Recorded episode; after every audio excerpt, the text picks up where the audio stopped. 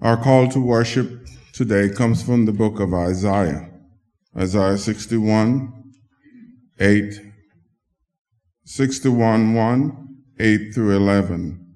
The Spirit of the Lord God is upon me, because the Lord has anointed me to preach good tidings to the poor.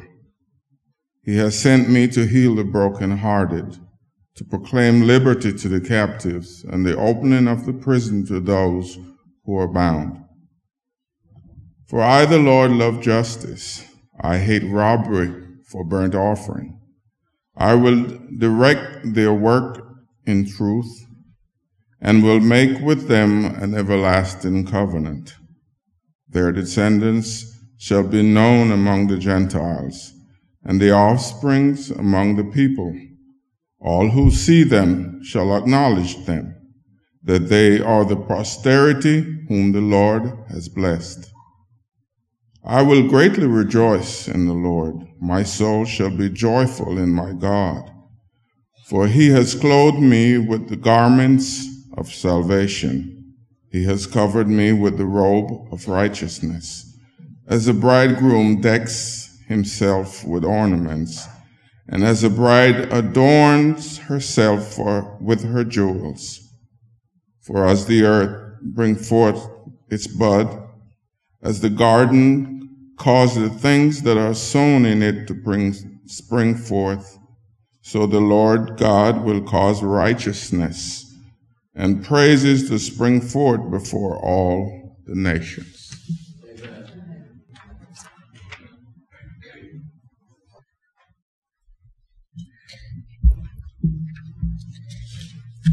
Today's scripture reading will be reading in sections from Philippians. Philippians 1 1 through 8 in your Pew Bible, page 1084. Paul and Timothy, servants of Christ Jesus to all God's holy people in Christ Jesus at Philippi, together with the overseers and deacons. Grace and peace to you from God our Father and the Lord Jesus Christ. I thank my God every time I remember you. In all my prayers for all of you, I will always pray with joy.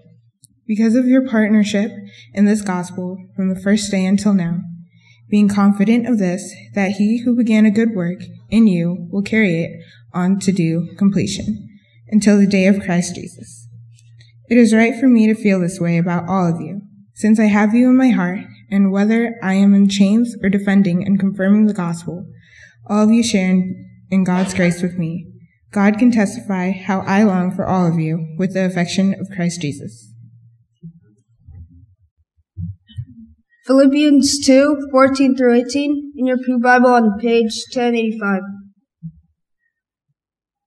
Do everything without grumbling or arguing, so that you may become blameless, blameless and pure, children of God without fault in a warped and crooked generation. Then you will shine among them like stars in the sky, as you hold firmly to the word of life.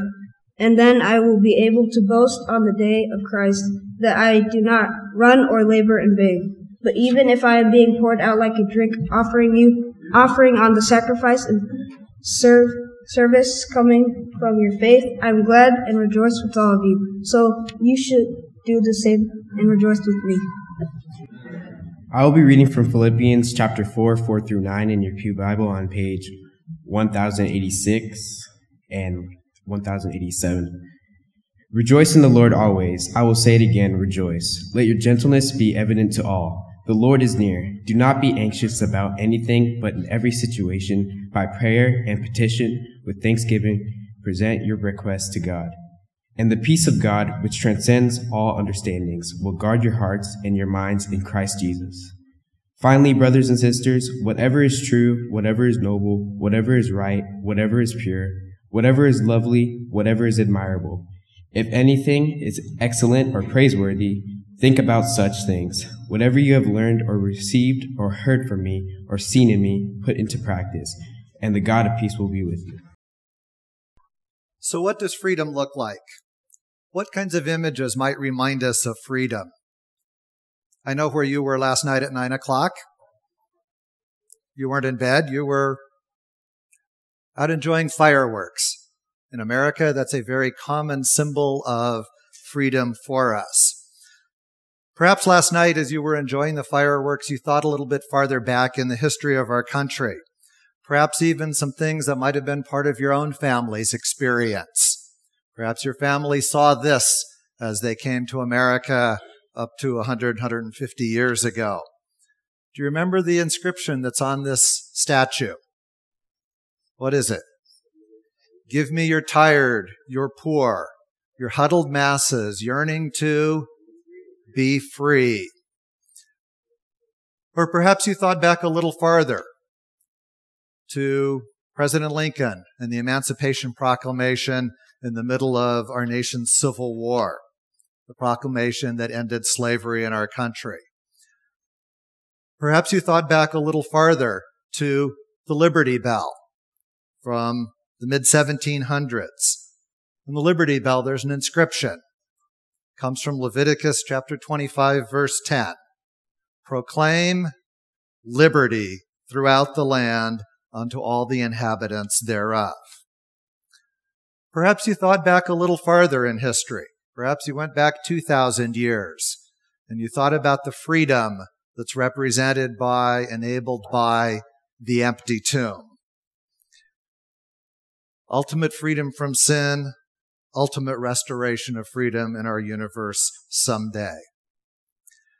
Perhaps you went back even further in time in your thinking to the Exodus, to when Moses went before Pharaoh with the words of God saying, Let my people go. Or perhaps you went one further step back to the garden, when there was a degree of freedom that we can't really comprehend today. Genesis says the man and his wife were naked and they felt no shame. Perhaps the last point in time in our Earth's history to date when freedom existed in a way that uh, will not be repeated until the new Earth. But let's roll forward in time, at least into my lifetime. When I was a small child, a preacher gave a very important speech in our nation's history. In the District of Columbia in 1963, Martin Luther King Jr. gave a speech. And the closing lines of that speech free at last, free at last. Thank God Almighty, we are free at last. Moving forward in my life very briefly, there was another time where freedom shouted out in a very powerful way. That's my firstborn on the day she discovered she could crawl. Okay. New kind of freedom. Much later, she encountered a different kind of freedom. The day she could drive away without mom and dad very close by. And drive away, indeed, she did to college, far away. And then she went further away to yet another college. Free to do that. Real freedom happened a second time in her life a month ago when she graduated. At least she thinks she's free, but real freedom won't happen until those student loans have been addressed. Pete understands this deeply. Same school, same graduation, same issues. For us today, all of us, there's another kind of a freedom that I implore you to take advantage of. If not for the entire day, if not for the morning, maybe for the next 30 minutes. Unplug, disconnect, be free as we look at some aspects of freedom together. Oh, oops. Missed a slide. I'm not good at this. Oh no. Can we go to the end?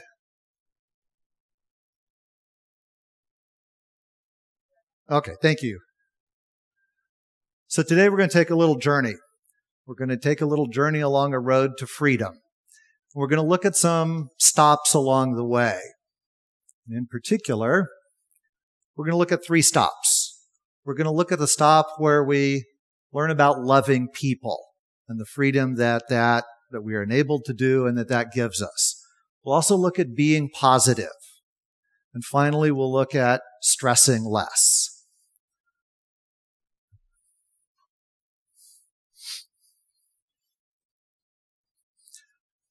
So, what is your road to freedom today? Surely it begins with the words of Jesus as recorded in John 8, and as were shown in the video this morning. If you abide in my word, you are my disciples indeed. You shall know the truth, and the truth shall make you free.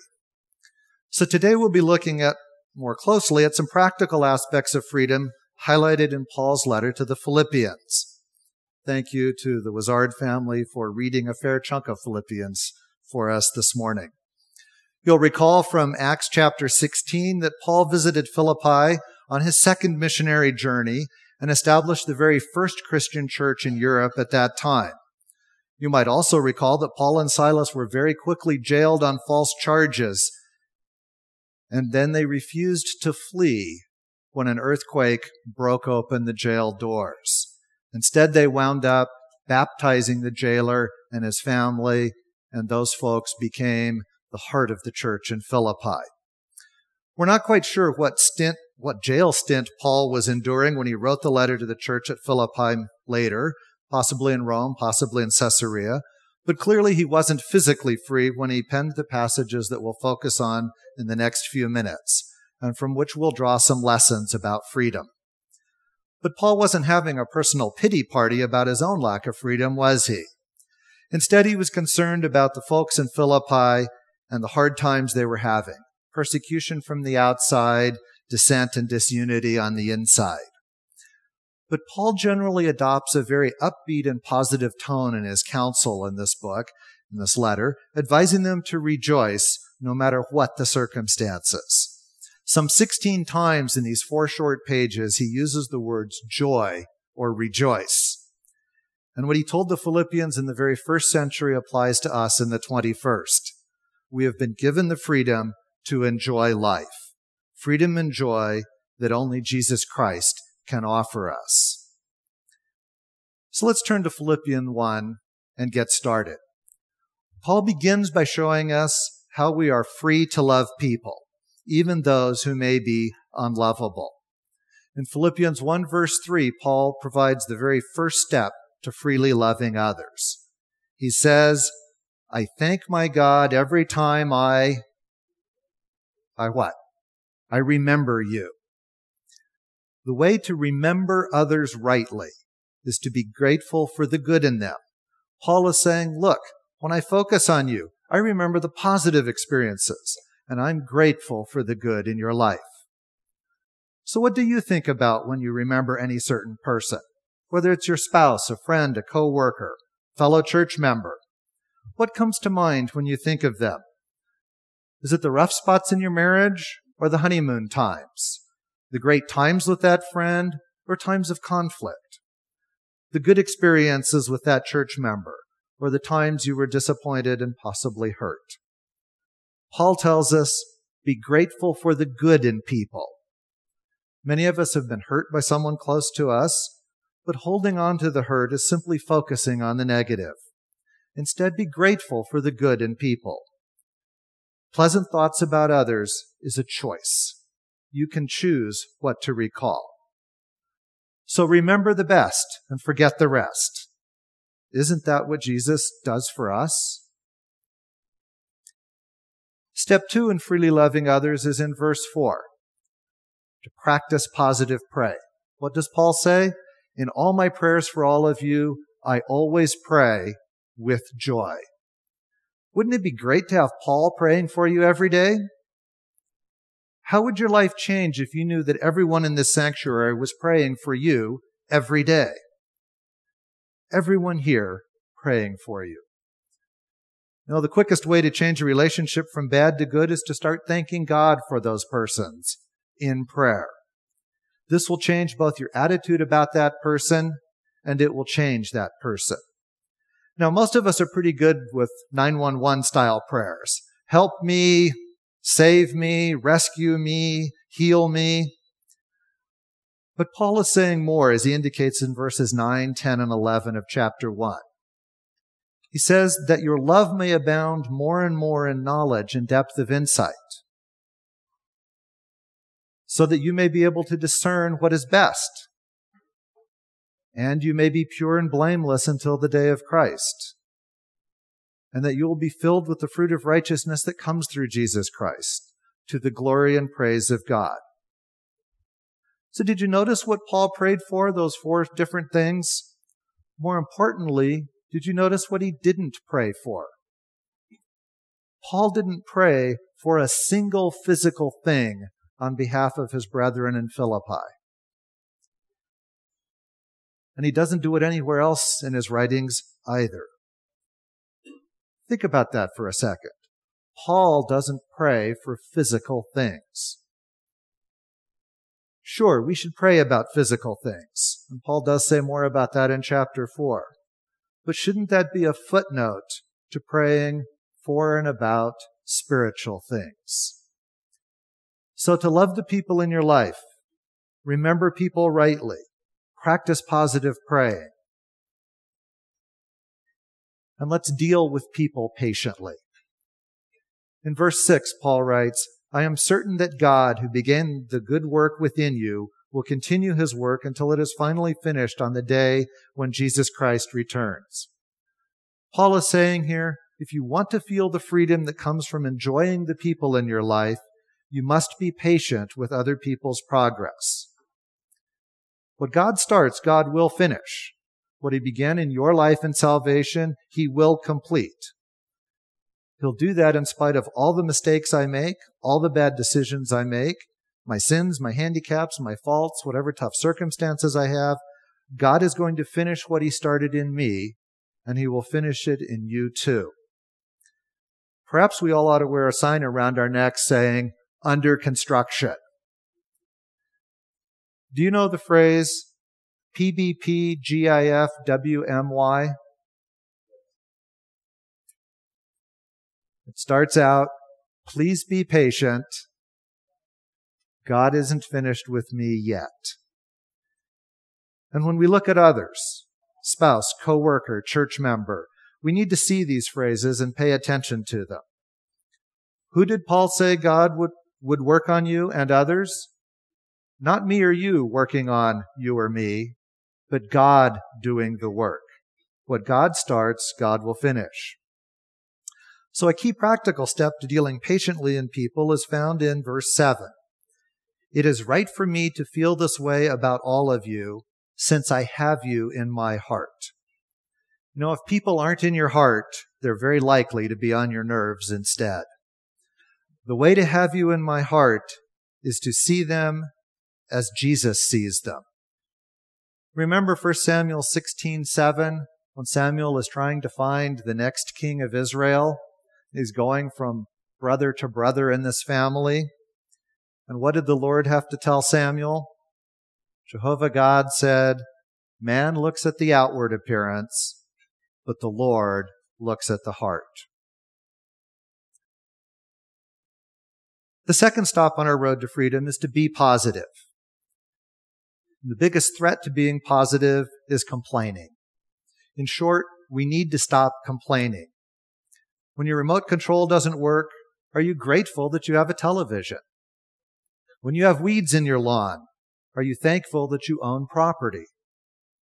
When you don't have enough room for all your stuff, are you happy about the roof over your head that keeps you dry when it rains, which unfortunately it doesn't now? Had we been at the feeding of the 5,000, would we have complained about the lack of butter for the bread or the absence of lemon juice for the fish?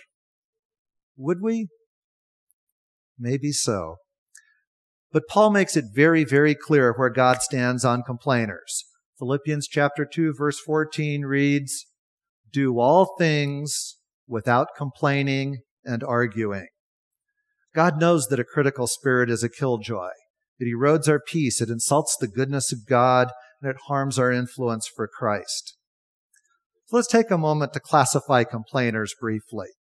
Not legitimate complaints about a problem we can help correct, but about circumstances we don't like. Here are four attitudes that can bring on a critical spirit, a complaining spirit. First is the whiner, the person who rises and whines in the morning and lives by the motto, it's not fair.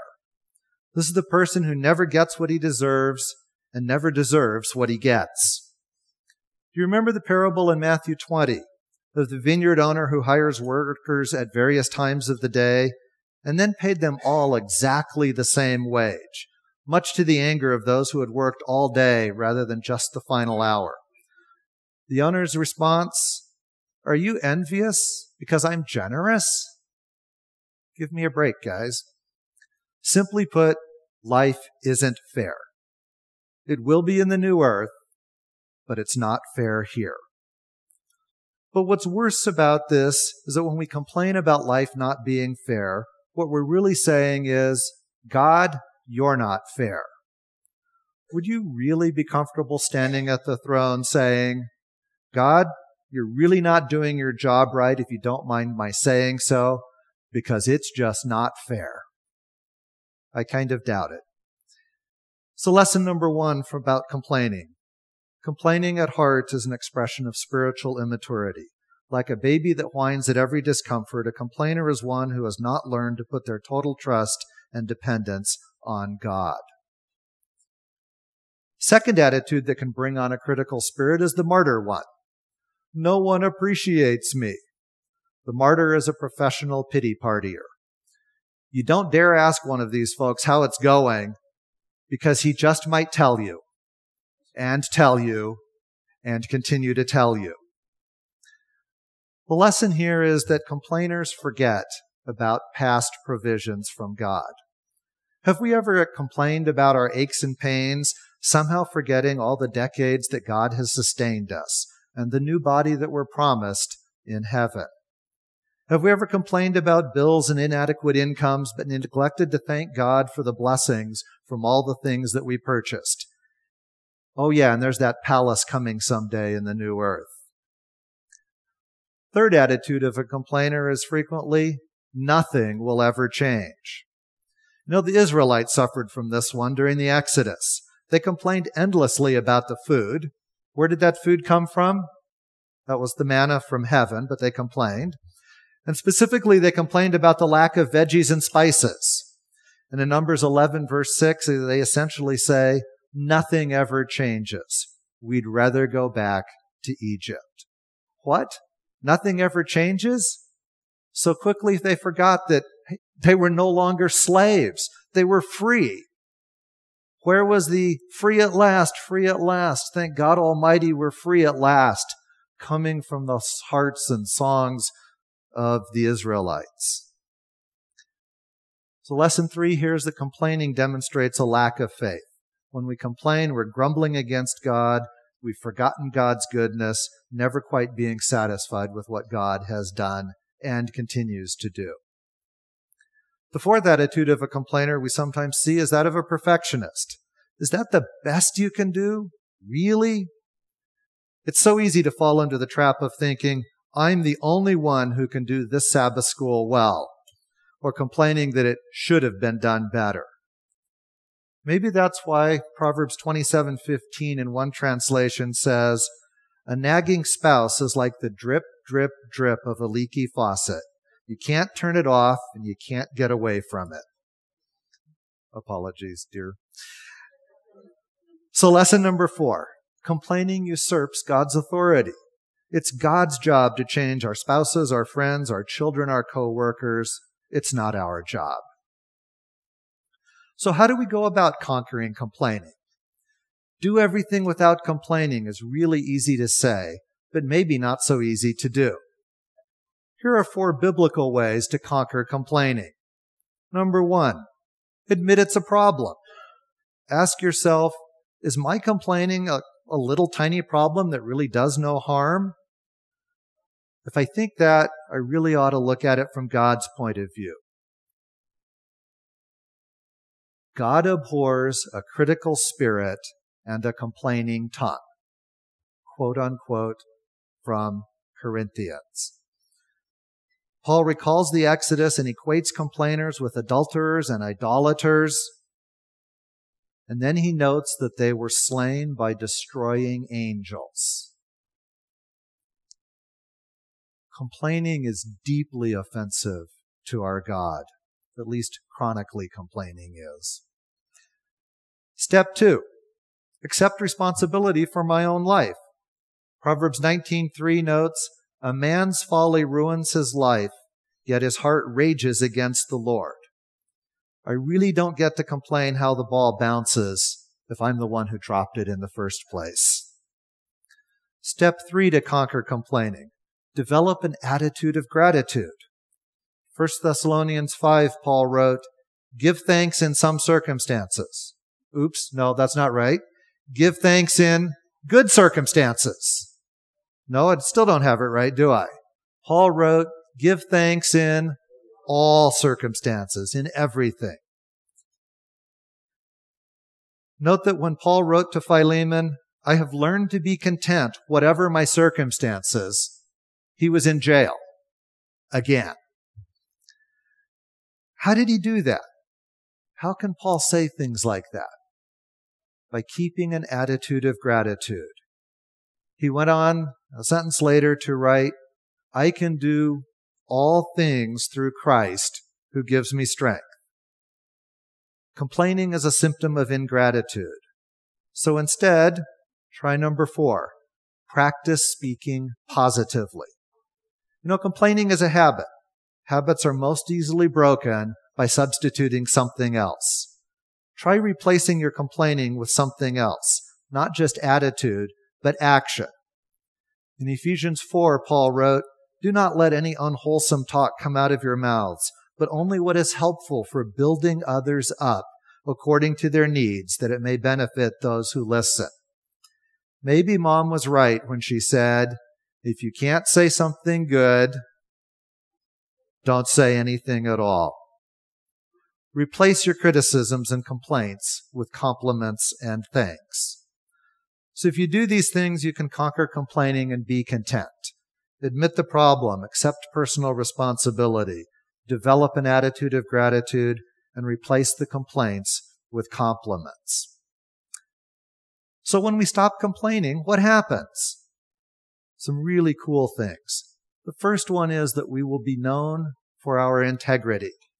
In verses 14 and 15, Paul writes, that you may become blameless and harmless, children of God without fault in the midst of a crooked and perverse generation. Shouldn't we as Christians be the highest example of integrity in our world? And when and if we are, what then happens? The most important thing is that we then attract others to Jesus Christ. In the second part of verse 15, Paul notes, You will shine as lights in the world. Some translations say stars in the universe. Have you ever seen the Milky Way on a moonless night from a mountaintop?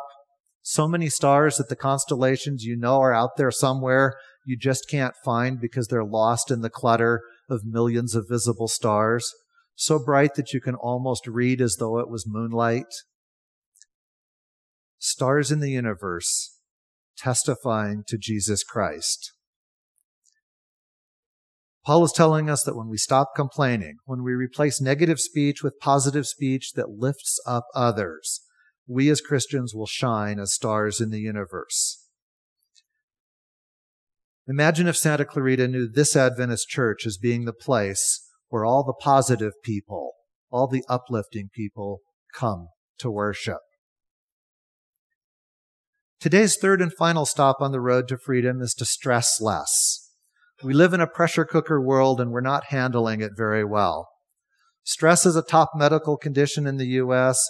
The vast majority of all visits to primary care physicians are for stress related problems. Up to 80% of sick days are from stress. Continual stress hampers freedom. In the final chapter of Paul's message to the Philippians, we find five keys to stressing less. In verses 4 and 5, he says, rejoice continually. Is this even possible? Very much so. Rejoice here is talking about inner peace, the deep sacred delight that comes from knowing that whatever the outward circumstances are, inwardly you have the joy of Jesus. It's like the difference between an ocean's frenzied surface and the calm just a few feet below. Second, we need to understand where our joy is placed. He doesn't say rejoice continually, does he? He says rejoice in the Lord continually. Paul rejoices in the Lord continually, despite his current situation in jail. Third, when Paul says always, he really means always. So what's his secret?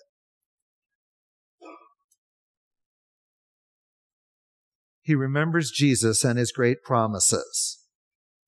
When a doctor says you have a terminal illness, that shouldn't steal your joy and your peace because you are promised a new body someday. What about when someone lets you down? That shouldn't steal your joy because you depend on Jesus for approval and acceptance because he has never disappointed you. What about death? Jesus defeated death. What about sin? Jesus forgives. You can rejoice continually. Rejoice in the Lord always. And again, I say, rejoice.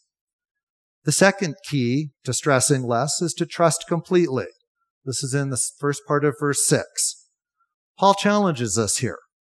Don't fret over the, over the big stuff. No, don't do that. Don't sweat the small stuff. No, don't do that. Don't be anxious about most things. No, Paul is saying that we shouldn't worry about things beyond our control. Just a few years ago, a researcher did a study of the things we worry about. He discovered 40% of the things we worry about never go on to happen. 30% of our worries are over things that have already happened. 12% are needless worries about our health. 10% are really fairly insignificant or petty. 8% are probably legitimate issues to worry about. So 92% of our worry is over things that won't happen or things we can't change. To trust completely, we need to live one day at a time, looking forward. Third suggestion that Paul makes here pray ceaselessly. We suggested earlier that breaking a habit requires replacing something negative with something positive. When God says worry over nothing, he replaces that with pray about everything.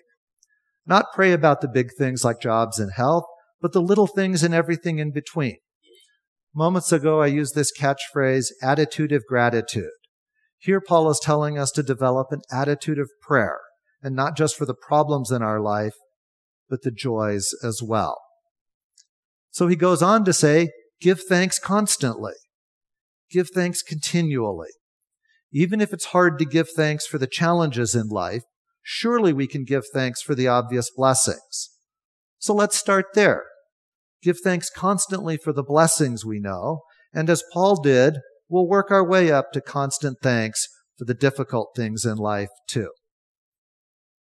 His final observation in verses 8 and 9 of chapter 4 is to think correctly.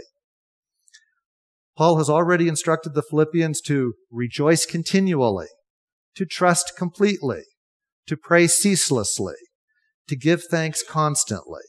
And now he says, think correctly. I have three practical suggestions. First, fill your time with wholesome things, especially scripture. Try browsing Bible.com instead of Facebook or whatever your internet time sink happens to be. Second, fill your life with spiritually faithful people, not only on Sabbath, but on the other 85% of your week. Proverbs 27 talks about this very pointedly. Third, live in what you live what you take in from scripture and see modeled in those you associate with. Take it in, watch it happen, and act it out. So this morning we've looked at three stops on the road to freedom. Loving people, being positive, and stressing less. And as Paul did with the church members in Philippi, I challenge each of us to love each other, be positive, and to stress less. As Paul said at the end of Philippians, go and greet the saints. with the love of Jesus.